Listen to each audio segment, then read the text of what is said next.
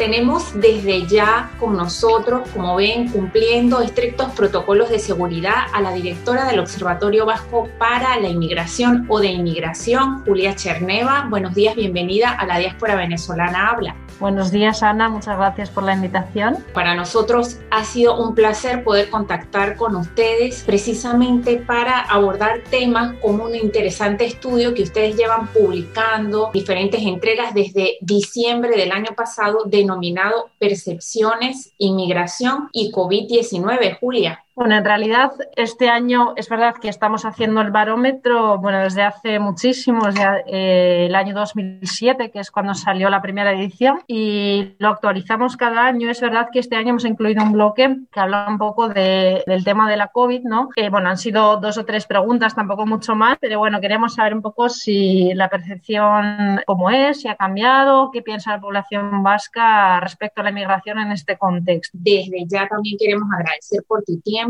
y por ese esfuerzo de informar no solo a los ciudadanos vascos, sino también a los inmigrantes acerca de lo que se opina en el contexto de esta pandemia, de diferentes temas. Es decir, que no nos centramos nada más tampoco en el tema de la vacunación, sino que también consideramos que hay temas que tenemos que abordar como sociedad y que tienen que irse desarrollando paralelamente a cómo vaya evolucionando la pandemia. Lo primero, Julia, que le quería preguntar acerca de este estudio, en diciembre se publicó una, digamos, un pequeño post acerca de cómo percibía la ciudadanía vasca la prioridad respecto al acceso a los servicios sanitarios en el contexto de esta pandemia. Y, por ejemplo, tenemos que las personas, las personas que tienen mayor gravedad según criterios médicos independientemente de su origen. Es decir, las personas de origen vasco opinan, ¿verdad?, que eh, deberían ser atendidas en el contexto de esta pandemia las personas que tengan mayor gravedad según los criterios médicos. También otro hallazgo importante es que las personas de origen extranjero, un 5,7% de esas personas que ustedes han encuestado o entrevistado, opinan que las personas de origen extranjero deberían tener acceso si están regularizadas. Sí, en realidad eh, aquí la conclusión más importante es que la mayoría de la sociedad vasca opina que el criterio médico es más importante que si eres inmigrante o si eres autóctono. ¿no? Entonces, en este caso, pues se ve que, que es un servicio universal, básico, al que las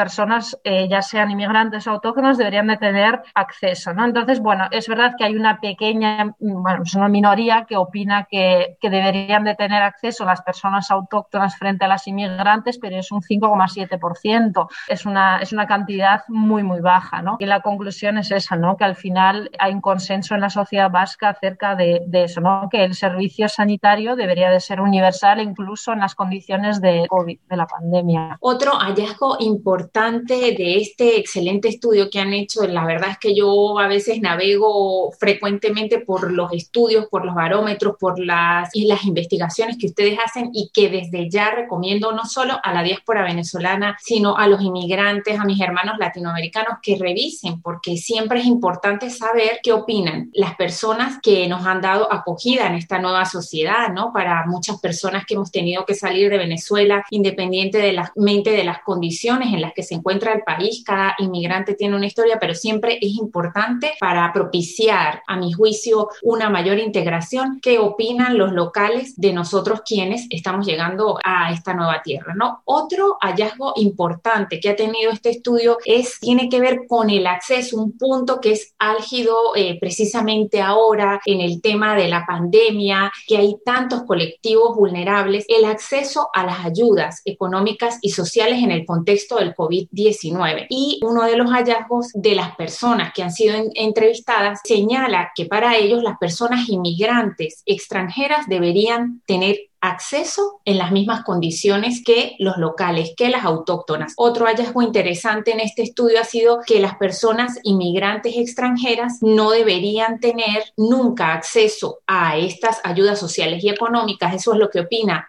por ejemplo, un 16,7% y el 16,3% opina que los inmigrantes deberían tener acceso a las ayudas siempre y cuando estén regularizadas. Pero recalco nuevamente, el 65% de los encuestados en el País Vasco opina que nosotros los inmigrantes deberíamos tener acceso a las ayudas en las mismas condiciones que los locales. Eso es, aquí nuevamente vemos, aunque el porcentaje es un poquito más bajo, pero es verdad que lo que has comentado antes, que el tema de las ayudas sociales siempre ha sido un tema delicado, complicado de tratar y de hecho es el estereotipo, el prejuicio más, eh, más común en la sociedad vasca. Aún así, eh, aún siendo así, las personas de origen autóctono sí que en su mayoría piensan que el acceso se debería de dar en las mismas condiciones a tanto a las personas inmigrantes como a las personas autóctonas. En este caso, el 16,3% de las personas encuestadas sí que es verdad que opinan que deberían de tener acceso solo si están regularizadas. Y las que dicen que ninguna de las personas inmigrantes debería de tener acceso a las ayudas sociales es solamente un 0,2%, es decir, casi nadie opina así, ¿no? ¿Por qué? Pues porque al final la sociedad vasca que en general, no aparte de esas preguntas que, estamos hablando, en general la percepción ha mejorado y se ha visto más solidaria ¿no? en esta pandemia. Entonces, eh, con estos temas tan complicados, pues también vemos eso, ¿no? Que la sociedad vasca se ha mostrado más solidaria y más abierta, incluso en temas tan complicados como el reparto de ayudas económicas y sociales, ¿no? Percibe al final, pues que tanto los autóctonos como los inmigrantes necesitan esas ayudas y que es justificado. Entonces aquí, de momento, lo que prima es la necesidad y no el origen, ¿no? En este caso, sí que vemos ese dato que es interesante. Julia, en una entrevista pasada también conversamos con Gorka Moreno, quien es el exdirector de ICU esto tiene que ver un poco el cambio de esta percepción al hilo de esa entrevista anterior, tiene que ver un poco con que la sociedad vasca está evolucionando a una sociedad más diversa, porque eso lo conversábamos con Gorka, ya vemos por ejemplo, gente de Senegal cuyos hijos han nacido aquí y que son perfectamente vascos, hablan el euskera nativo como cualquier vasco que no se haya cruzado, digamos, con alguna otra raza, pero eso se está viendo cada vez más. ¿Tú crees que eso ha influido en que esta percepción de al menos estas dos preguntas que hemos analizado hayan cambiado. Yo lo que puedo decir es que, a ver, los resultados de este barómetro son un poco excepcionales. Hemos visto una mejoría muy importante y muy fuerte. Por ejemplo, si hablamos del índice de tolerancia, de repente ha aumentado 5 puntos, que, que, es muchísimo, pasado de 60 puntos más o, menos, más o menos a 65. Hemos visto una mejoría muy, muy brusca, ¿no? Pero también es importante ver un poco la tendencia. Es verdad que hemos visto en estos últimos años cómo el clima de convivencia y las actitudes en general han ido mejorando, ¿sí? Entonces, bueno, eh, es verdad que, la sociedad es cada vez más plural, es cada vez más diversa. También es verdad que, por otro lado, tenemos cada vez más contacto con personas de diferentes orígenes. Eh, estamos normalizando cada vez más esa nueva realidad y la estamos viendo pues como parte de nuestra vida, ¿no? Porque, por ejemplo, cuando preguntábamos en el barómetro si las personas creen que van a seguir llegando personas de origen extranjero, vemos que la mayoría ya está asumiendo que eso va a seguir pasando, que es un fenómeno estructural, que no es algo puntual que podamos o queramos parar, sino que van a seguir llegando y van a ser, van a formar parte de alguna manera de, la sociedad vasca, ¿no? Entonces, bueno, en este sentido sí que estamos viendo una mejora bastante de las actitudes en general en los últimos años. Ya, ya digo de nuevo que este año ha sido excepcional, ha sido de alguna manera la reacción de la sociedad vasca, ¿no? La primera reacción ante la pandemia, ante, ante una situación en la que nunca hemos estado, sí. Eh, habrá que ver qué pasa más adelante, ¿no? De nuevo el año que viene, pues con la crisis ya económica un poco más dura, a ver qué pasa con las actitudes, pero eh, no es algo puntual, quiero decir, forma parte de una tendencia positiva de los últimos años, que es verdad que al final todo, todo hace, ¿no? El contacto, cada vez más, más información verdadera, oficial acerca del fenómeno, acerca de diferentes colectivos. Tenemos cada vez más relación en el ámbito educativo, en el ámbito laboral, en el ámbito público público, ¿no? Entonces, bueno, pues al final el clima, por ejemplo, de convivencia que estamos preguntando en el barómetro ha mejorado. Por ejemplo, en 2014, cuando preguntamos de media de 0 a 10, pues nos decían que el clima se situaba más o menos en un 4,6 eh, puntos, ¿no? De media. Pues el año pasado, cuando todavía no había pandemia, ya estaba en 6,16. O sea, quiero decir que ha mejorado en estos últimos cinco años en dos puntos, que es muchísimo, porque estamos hablando de medias. Entonces, bueno, el clima va a mejorar mejorando y las actitudes también van mejorando, los estereotipos negativos van desapareciendo. Es verdad que hace falta tiempo porque en Euskadi la inmigración es un fenómeno nuevo, ¿no? Pero estamos viendo unas tendencias bastante positivas. Otro de los hallazgos importantes tiene que ver con el grado de acuerdo respecto a la regularización extraordinaria de personas de origen extranjero para cubrir, este es otro punto álgido con respecto a la inmigración, para cubrir puestos de trabajo de manera urgente en la crisis sanitaria. 10,5% en porcentaje está de acuerdo en que se regularice de manera extraordinaria a personas de origen extranjero. El 10,5% muestra un cierto grado de indecisión, un 9,9% en desacuerdo y un minúsculo 7% no sabe y no contesta. Al hilo de, eh, de, todo lo que está pasando, pues quisiera saber la opinión que tiene el instituto respecto a este tópico exclusivo de precisamente que tiene que ver con la inmigración y la pandemia. Sí, bueno, eh, en este caso también vemos como en otras preguntas que hemos comentado antes, el acuerdo, el grado de acuerdo con, con que cuando cuando es necesario. Habría que hacer una regularización extraordinaria. En este caso estamos hablando de un 72,7% de personas que sí están de acuerdo. Es verdad que es un grado de acuerdo bastante, bastante alto. En la sociedad vasca también, bueno, pues se ha visto también, bueno, hay países que, que lo han practicado, ¿no? A lo largo de la pandemia, pero también es verdad que de alguna manera se han revalorizado algunas profesiones, ¿no? Algunos empleos que a lo mejor hasta ahora no se nos ha ocurrido pensar en ellos, ¿no? Por ejemplo, lo que estamos hablando de agricultura, no en otros sectores más básicos, más fundamentales ¿sí? de nuestra vida, pues básicamente se ha visto también la aportación que hace la, la población inmigrante ocupando ciertos nichos laborales que las personas autóctonas a lo mejor no llegan a ocupar. ¿no? Entonces, en este caso, eh, sí que se ve justificado. Bueno, es una visión un poco funcionalista de la inmigración, ¿no? Pero bueno, aún así se reconoce de alguna manera la aportación que se hace al sector económico, ¿no? Entonces sí que con eso también se reconoce de alguna manera que necesitamos a las personas inmigrantes para trabajar eh, en la economía y sobre todo en algunos sectores eh, y sobre todo en algunas situaciones como ha sido la pandemia cuando no se podía cumplir o cubrir de alguna manera algunos nichos, ¿no? En este caso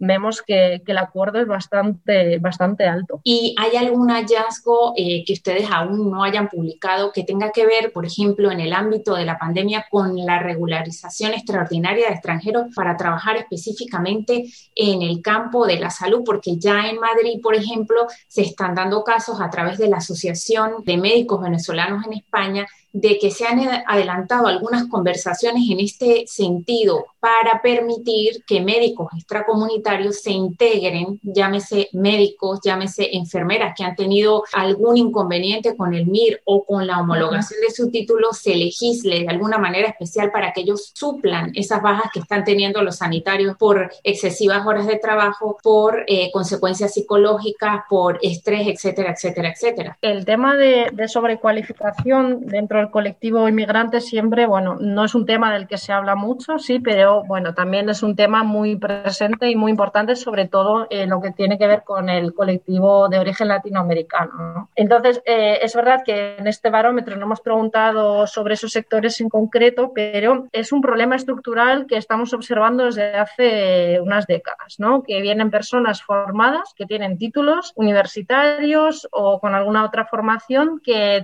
tienen dificultades para homologar lugar aquí, por tanto no pueden trabajar en el, digamos, en el sector que les correspondería. A eso le llamamos un poco sobrecualificación cuando estás ocupando un puesto de trabajo que está, pues de alguna manera, por debajo de tu nivel formativo. ¿no? Es un fenómeno que se daba, eh, pues eh, se hace una encuesta aquí en el País Vasco que se llama la IPIE, que es la encuesta de la población inmigrante extranjera, y básicamente ahí se recoge ese dato. A ver, se trata de una percepción, ¿no? Lo que valoran las personas, pero estamos hablando de un 20% más o menos de personas que afirman que están trabajando por debajo de su nivel formativo. ¿no? Entonces, es un problema que, que, bueno, pues que desde algunas instituciones he intentado dar alguna respuesta, también eh, desde el tejido asociativo mismo, por ejemplo, algunos cursos para homologar títulos, algunas facilidades, pero es cierto que es un problema muy importante, sobre todo cuando en los contextos como el de ahora, ¿no? cuando de repente hace falta mucha mano de obra y ya tenemos dentro de la sociedad gente formada en eso, que no hace falta invertir de nuevo en la, en la formación de esas personas, ni tiempo ni económicamente, pero bueno, pues que los procesos de homologación son muy largos y sobre todo lo que tiene que ver con medicina mucho más, ¿no? Entonces, pues en este caso sí es verdad que, que hace falta avanzar en este sentido porque estamos desaprovechando capital humano que ya está en la sociedad porque, bueno, pues muchas veces nos podían aportar muchísimo más en otros sectores si tuviesen títulos homologados. Y sabemos, por ejemplo, que ustedes al ser un instituto, un instituto que se basa en las estadísticas, digamos, como su materia prima, eh, a través de encuestas, a través de, bueno, diferentes herramientas estadísticas, yo quisiera preguntarle si usted considera, digamos, dejando un poco de lado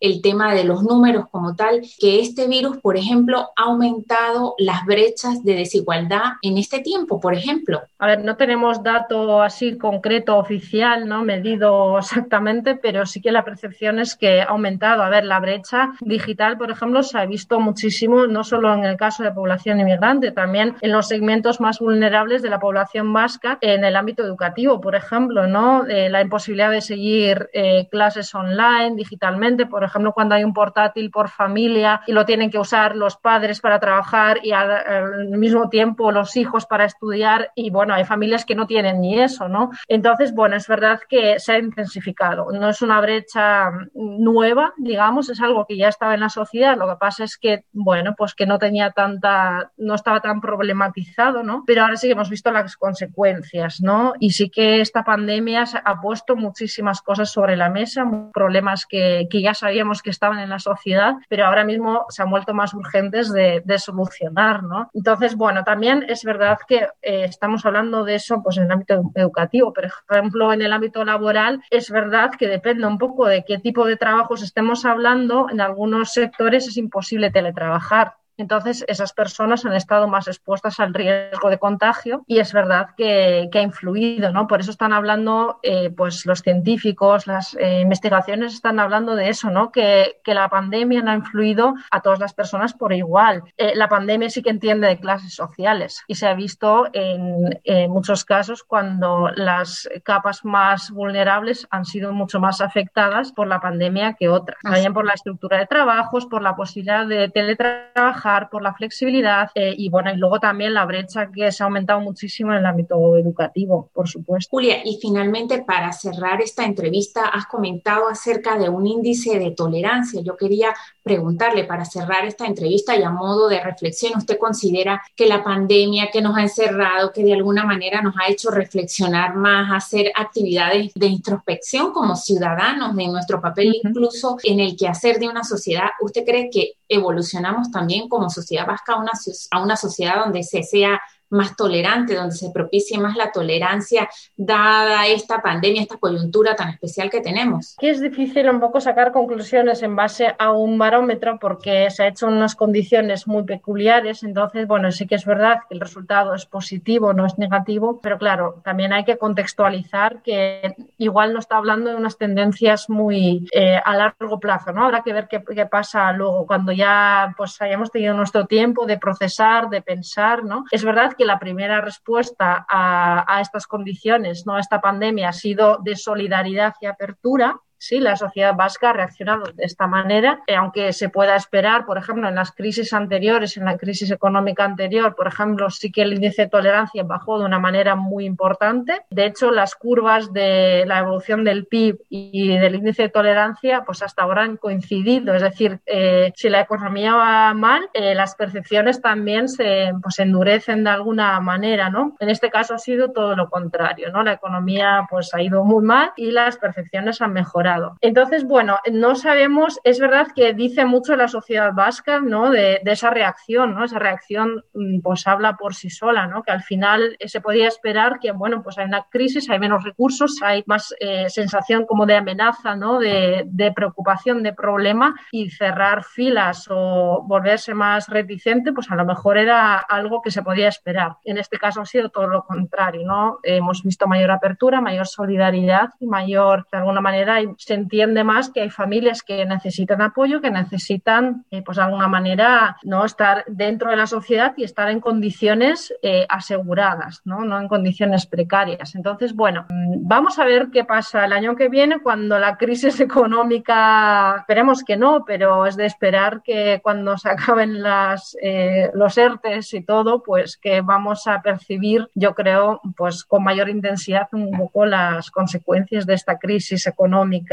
y sanitaria y social. Pero bueno, esperemos que la tendencia siga siendo positiva, porque la verdad es que en este caso sí que un poco, pues también preguntamos por los problemas que en la sociedad vasca la migración nunca ha sido un problema para la sociedad vasca y este año lo ha sido aún menos, o sea, solo un 2,8% considera que la inmigración es un problema personal suyo, ¿no? Que le supone un problema personal. Es decir, pues el resto considera que eso no es así. ¿Por qué? Pues porque hay otros problemas, está el paro, está la crisis sanitaria, está, está muchas cosas, ¿no? Que al final la inmigración se entiende que además en esta situación no, no se puede achacarle la culpa, ¿no? A todo lo que está pasando, es difícil. Entonces, bueno, pues al final también hay más solidaridad porque todos estamos mal, nos Estamos transitando el mismo camino, ¿no? Eso es. Entonces, de momento, pues ahora en la situación así un poco de emergencia, que se salve el que pueda y luego ya veremos si en el barco sobra alguien o no sobra alguien o cabemos todos y vamos a repartir un poco menos para Entonces, bueno, habrá que ver qué pasa, ¿no? Pero de momento lo que hemos visto en este barómetro es que, es que hay más solidaridad. Julia, pues no me queda nada más que agradecerle por el tiempo, por esta excelente entrevista. Desde ya decirle que en las puertas de DECA Irratia, de Donostia Cultura Irratia y de este programa La Diáspora Venezolana Habla quedan abiertas para otra oportunidad. Muy agradecida agradecida con usted. Muchísimas gracias, Ana, por la oportunidad de un poco de difundir nuestros resultados y muchísimas gracias. Muy agradecida y hasta pronto. Hasta luego. Hasta luego.